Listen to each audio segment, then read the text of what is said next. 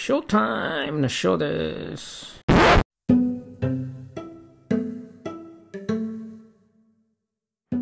あのー、面白い、ま、前ちょっとあの、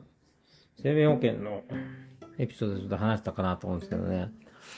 あのー、自分がね、入りたいとかって思うよりも、大体ああいうのって、まあまあ自分が入りたいと思って入った時もあるんですけどね。まあそれはなぜかというと、えっと、あ生命保険に入りたかったわけじゃなくて、あれです。あの、お金を避けておく場所が欲しかったんですね。銀行以外でね。当時はまだね、投資がね、よくわかってなくて、まあ、とりあえず、あの、生命保険会社が大体持っているようなね、年金みたいなやつね、リタイアしてからもらえるようなやつに積み立ててたような感じだったんですけど、うん、あの、それ以外ってでも、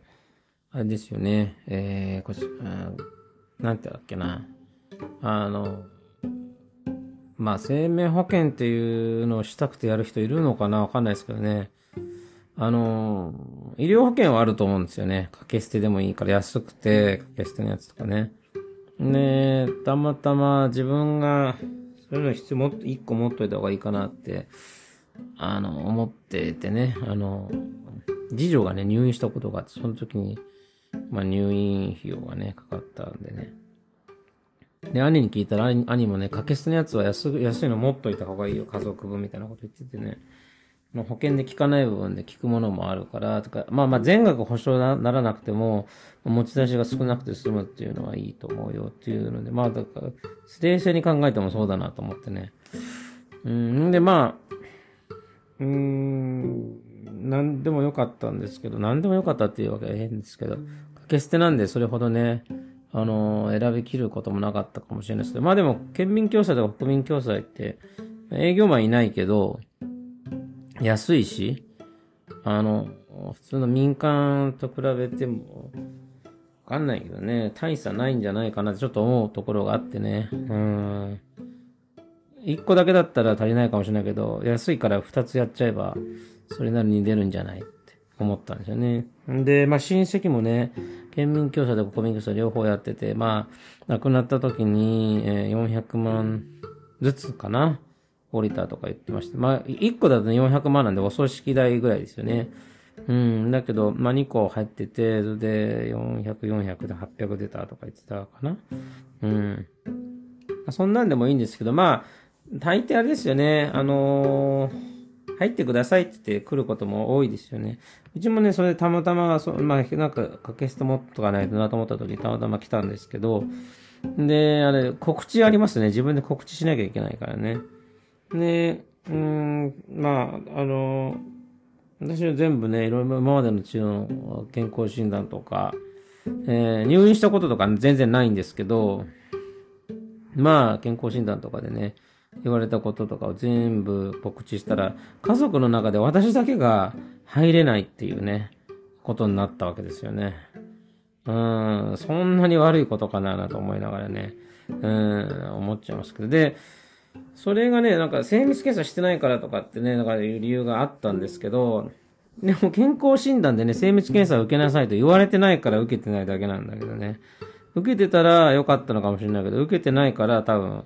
ダメなんだっていうね、ことだったんですよね。まあ家族の分はね、普通に入ったんで、まあそれはそれでいいかなと思ったし、まあ当初の目的はね、私よりもね、あの子供が、おそらく下の子はね、あの、体が、あのーなんていうのかな、弱いっていうわけじゃないけど、かなんかね、風邪とかひくと長いんですよね。うん、だからちょっと、あの、生まれた時も、体重は少ない、まあ普通よりも少なかったってのと、えー初日かな、呼吸器に入、呼吸器じゃなくてなんだっけ、あの、うん、なんか横断かなんかできてて、あの、カプセルの中入ってましたよね。一日ね、ずっと。一日か二日忘れましたけど。うん。でもまあ、あのそれから、長長女と比べるとね、なんか、ジンマシンも出やすいし、うん、いろんな意味でね、あと、あとなんだっけな、アトピーみたいな皮膚もね、弱いし、えっ、と、病、ちょっと風邪とかひいたら長いし、とかね。まあ、あの最悪入院になることもあるし、っていうことで、まあ、そのね、子供の、あれが、子供とまあ奥さんの、うん、あればいいかなってね、ちょっと思って、それはまあ叶ったんでいいかなと思ってるんですけど、まさかね、面白いです。まああの、かわいそうなのはね、営業マンですよね。なんか、あれじゃないですか、営業マンって仕事取ってこいっていうか、あのね、加入者を増やしてこいって言われて、一生懸命自分たちで頑張ってね、あの、お客さんのとこ一軒一軒回って、さあ取れたって思ったらね、まあ、お客さんはだって正直にいる全部 あのー、なんていうの？嘘もつかずに全部告知してくれて、告知の後告知が原因で入れませんって言われるわけですよね。うん。で、それをダメって言ったね、その会社の人とは、会社の人は一切そのお客さんと顔を合わせることもなく、ダメと言われ、ね、もうあ加入することができませんという、ね、言葉を伝えるのは営業マンなわけじゃないですか。あれだけ入ってください。例えばね、まあ、うちの場合は入ってくださいって言われたわけではないですけど、でもまあ、あの、場合によっちゃ入ってください、入ってくださいってね、あ思いながらね、ようやく取れた案件でも、あの、会社の判断でダメになるわけじゃないですか。ね。うん。だから、でも、ダメになっても全然嫌じゃないと思うのは、やっぱり、まあ、あのー、ね、あれって、あれと変わらないじゃないですか。その、投資信託とか ETF 買ってるのと同じことですからね。会社がね。うん、自分でやってるんだったら別に無理してそれ払うこともないことなわけですよね。まあ、たまたままあ、その掛け室のは持っといた方がいいよっていうところがあって、えー、まあ、それに乗っただけの話なんでね。まあ、逆に言うと、私のが降りなかったのは、こっちの幸いとも言えるのかなともね、ちょっと思いますけれども。まあ、あの、そういうところがね、あの、営業マンかわいそうだなと思うとこですよ。保険の、保険に関してはね。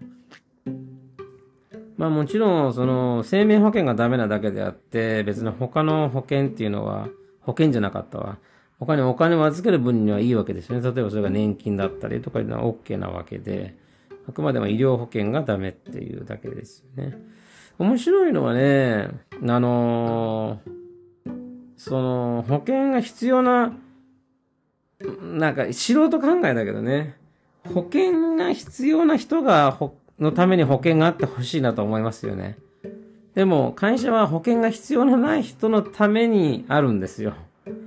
あの、お金だけはず、万が一のためにお金を払ってくれる人で、で、その人の、たちが払ってくれ、払ってくれるプール、ね、お金のプールのおかげで、投資に回せて、で、その人たちに、えっと、そういう保険金が降りるようなね、状況がなかなか来ないから、とにかくプラスが続くっていうところではありますよね。うん。だから、うん、逆に言うと、その保険が本当に必要な人には、保険が下りないっていう制度って、どうなのかな、とちょっと思いますけどね。うん。でもね、あの、保険ってやっぱり、保険の会社とオーナーとかね、その働いてる人からするとね、やっぱりいいビジネスモデルだと思いますよ。まず一つは、あの、あれサブスクみたいなもんですよね。定額を毎月払うっていうね。でああいうスタ、あスタッキングビジネスって言うんですよね。重なっていくビジネスって言って、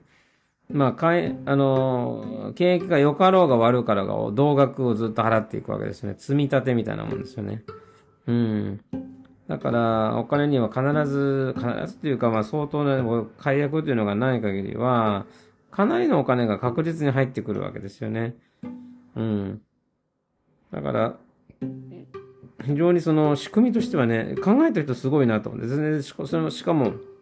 その払ってもらったお金を、3分の1はその投資に回して、3分の1がその保険請求のやつに回して、うん。あと3分の1は何ですかね？従業員とかのお給料になるでしょうかねわかんないですけど。まあでもそういうふうに分かれてるわけですよね。うん。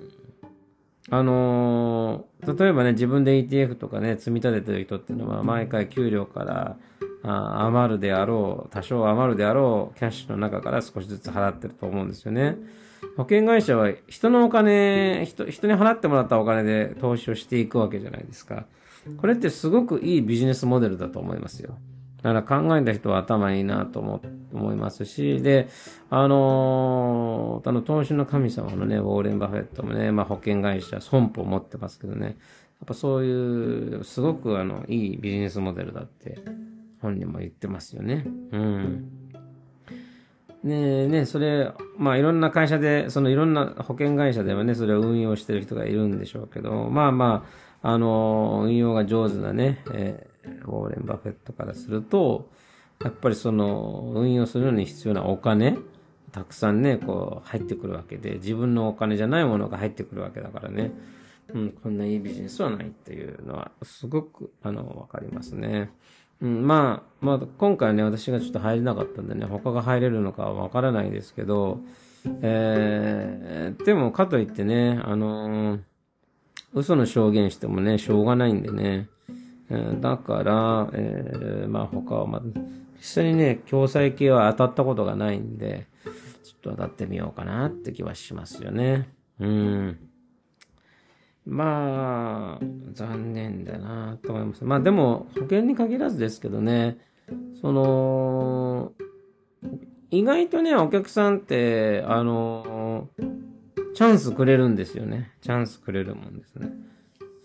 で、お金になるかならないかってところで、えー、あの、利益にならないことはやらないっていうのが結構会社のスタンスある会社多いですからね。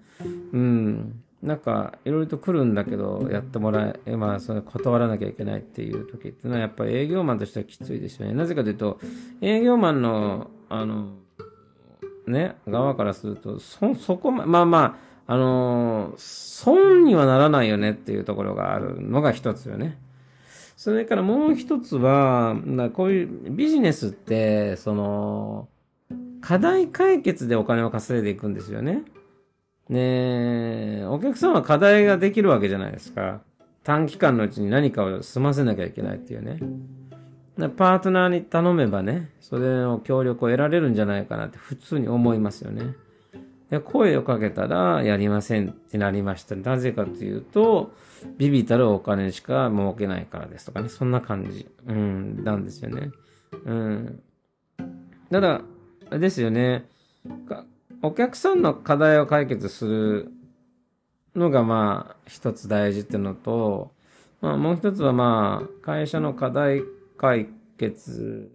になっていう、いうことになるんでしょうかね。利益が取れないっていうのはね。ちょっとわかんないんですけど、うん。で、まあ、あの、あれですよね。あの、うん。なんか寂しいなと思いますけどね。まあ私多分ね、この考え方はね、B2C にいたから逆にそう思っちゃうのかなって思うんですよね。うん。B2B ってね、意外とその、安定する仕事が多いですよ。B2C っていうのは安定しないんですよ。だからこそ少しのね、あの、チャンスでもね、あの、摘み取っていきたいなっていう思いがあるんですけど、中といって薄利多売する必要ないと思いますしね。うん。でもまあ、無限にね、断ることはないんじゃないかなと思いますよ。あの、マイナスにならないんだったらやってもいいとはちょっと思ってますね。なぜかというと、あのね、あの、利益が少ないものを、あの、高級的にやるのは良くないと思うんですよ。でも、あの、ほんと一回の、一回のね、チャンスだけ、あの、ちょっとあんまりお金にならないけど、手伝ってほしいって言われたのは、手伝っていいと思いますよ。課題を解決するためにいるわけなんだからね。うん、というのはね、私の純粋な、えー、思いですよね。うん、でした。